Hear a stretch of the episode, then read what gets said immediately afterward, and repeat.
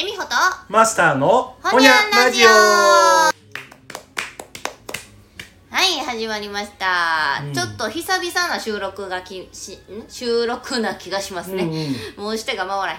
ねえ。でいつもこのカノンのマスターのお店の、まあうん。カウンター席に座って、うん。えー横並びでねこうしてマイクやパソコン機器を置いて収録していたんですが、うん。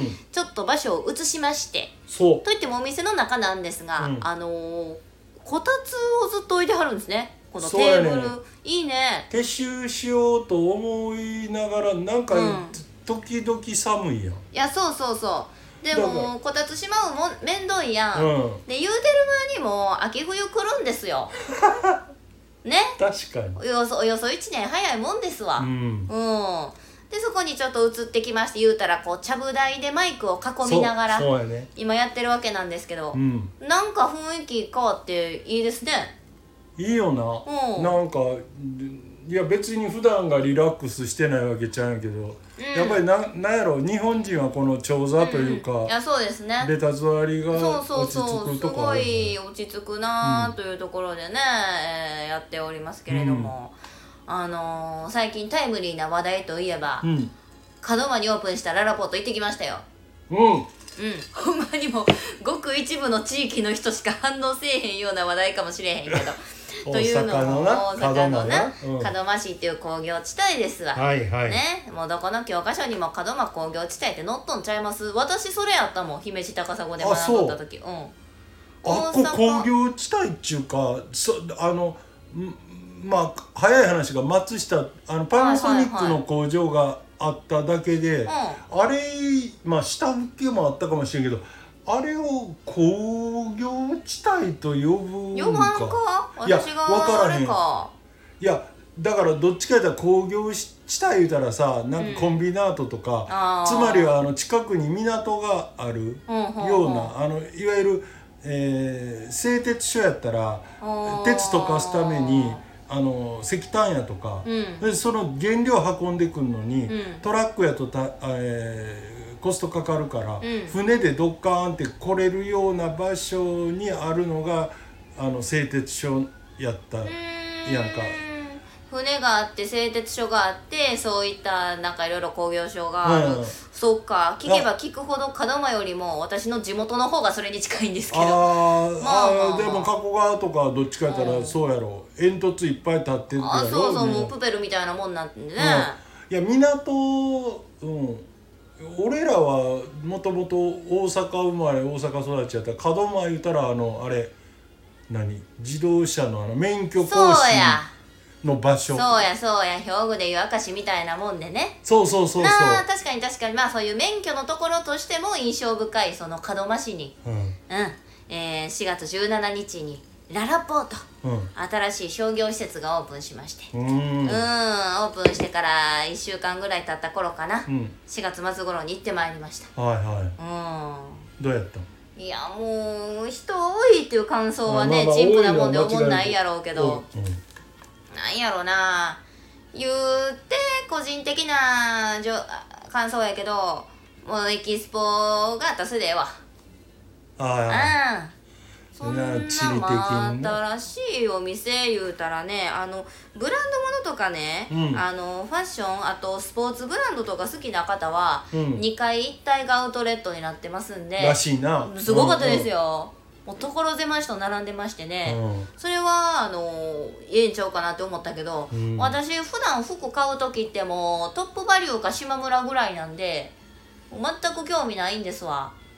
でもう家族連れも多かったから、うん。もう子供がむっちゃ泣いとってみんな暇やから2階に連れてこられてわかる。2回いらんよな。子供2回用事ないわ。あんなベビーカーで服連れ回されてかわいそうにね泣いてました。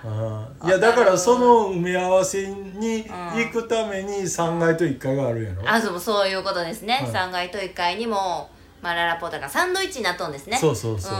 おもちゃ屋とかさ例えばフードコートとかはうんあの1な階と3階どっちにもあったし。待ちくたびれた子があのそうそうそう。黙るようなお店これでも食べとけ言うて、えでも思ったんがあのーお土産屋さんなんかのおもたせ、うん。あのケーキ買うたり焼き菓子だったり和菓子だったりっていうお菓子屋さんがもうちょっとあってもええかなって思いました。へえ、うん。あエキスポのララポートあるよな。まあまああの結構菓子屋系そうそうそう。あの1階に。生ケーキのお店もそうやし、なんかいろいろあるんですけどそれに比べて少ないなと思って、うん。その代わりもう高級な和食パンがずっとおるみたいな。あまだやってる、まあまだまあエキスポにもちょっと外れた観覧車のところにあったりするけどな。なんかそういう家庭でちょっといいものを食べようみたいなお店はあったけどお土産品おもたせ品買う店もうちょっとあってもええかなって思ったりしました。あうんー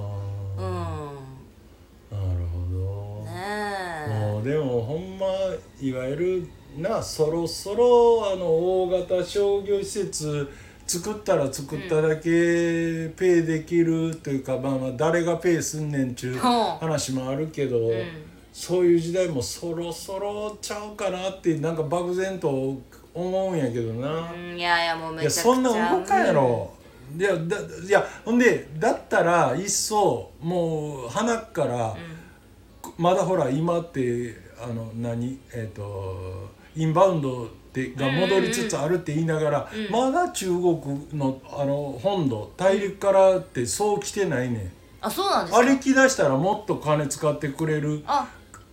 やろうけどすでにだから前のあのコロナ前のインバウンドの時より、いわゆる何？えっ、と欧米系の人って、うん。あの頃より逆に多いと思うねん。あの統計知らんけど。そうか。ななんかめっちゃ見る気がするやん。なんかお見かけしますね。うん。うんうんうん。梅田なんかでもやたらななないわゆる、うん、ブロンドにそれこそうん。まあ言ったら分かりやすい表現したら青い目した人とかが結構いて。で前あのインバウンド行った時でそんなにそっち系の人っておったっけって、まあなんとなくイメージ京都とか広島にはきっとそういう西洋系というかうん。いらっしゃるけど大阪ってアジア系の方が多いイメージでしたよね。なんかそう。うん。で、うん、今ももちろんアジア系のそのうん。東南アジアとか多分だからなんやろタイとか、ねあのから来てはるっぽい人多いけど、あれでまだだから中国のタイから来てないあんまり来てないっていうことは、来だしたらそれ今以上に、っていうことはもうそっちターゲットにするような商売っていうかその内容じゃなくて、今やってる業態で。うんその人らをつかみに行けることをなんかこう、あー考えやなうんあきません真剣にね考えた方がええんちゃうかなって。まですね。うん、でな何いわゆるローカルローカルな、あの例えばそのだから、えーこのこういう淡路やったら淡路の町の居酒屋やったら居酒屋なりの、あの外国から来た人が大阪のまあ言うたら地理的にあの田舎でもないけど都都心部のど真ん中でもないちょっとそこからずれたようなとこにある、あの手頃なリーズナブルな値段の居酒屋に行って、うん。地元の日本人と喋ったらこんなですみたいななんかそのいわゆる思い出、いやあのほらチャット GPT が普及しだしてから、あのあのコンピューターに人の真似できへんのは思い出作りができませんってあ。のホリエモンが言ってた。なるほどだからもうあいつに思い出っていうのはないんで、うーん。確かにそういう温かさですよね。人と人とのつながりね。つまりだからななそのその人なりのっていうかそのパパーソナリティなりの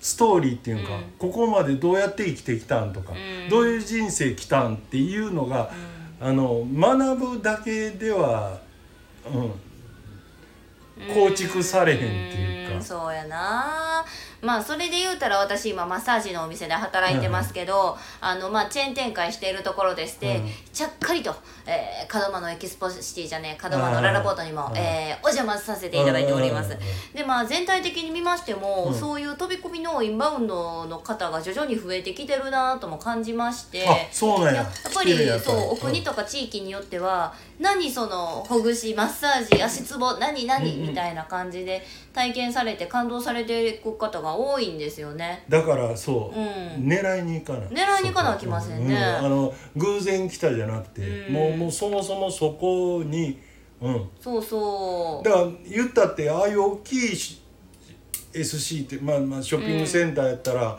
あの競合店が入ってるケースも多いやん、うんうんうん。でこっちはそういうアプローチをそもそも外国のから来る人に対してややってる、んうん。もうそこ狙いもあのなんや結構重心置いてるけど、片一方はむ今まで通りのやり方をやってる言ったら、もう大差つくで。多せやな。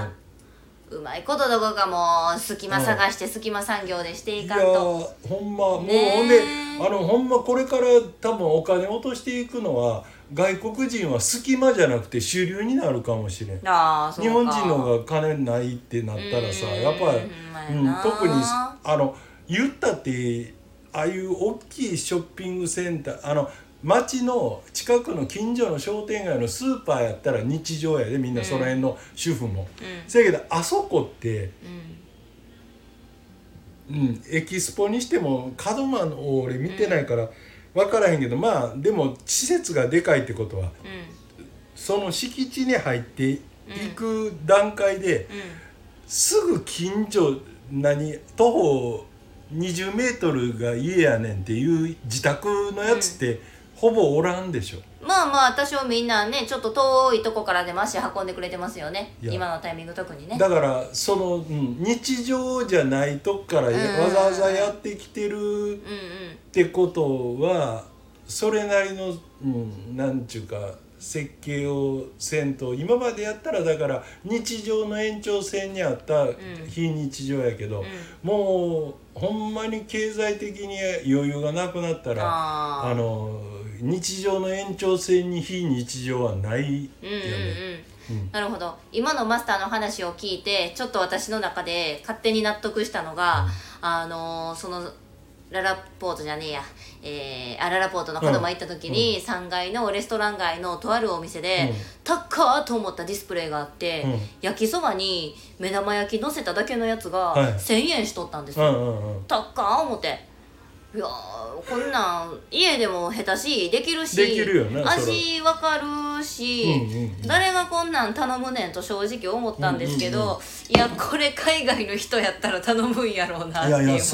思いました、うん。ねえその会社なりお店は狙ってか狙ってへんか知らんけどまあ日本人にとっては高って思っても海外にとってはこれが日本の庶民のや、ね、ご飯なんかと、うん。1,000円ぐらい外食で出せるわ言うて出してくれたらそれで万々歳ですしね。そう。うんだからほんまあの何日本がむか昔っていうかそれこそお俺なんかの世代の人間が若かった頃に東南アジアに旅行行って、何買っても安いなとか何食っても安いなって言ってた時代が実際あったから、うん、あん時の向こうの国の人にしたら確かに文化的にも衛生的にも遅れちゃおるよ、うんうん。それ言ってしまったらそれまでやけど、向こうの人にとったらそのその食い物の値段っていうのは決してあの普段の生活からしたら激安でも何でもなくて、うん。まあまあ日々、うん、あの生きていくのに、まあ言ったら適切な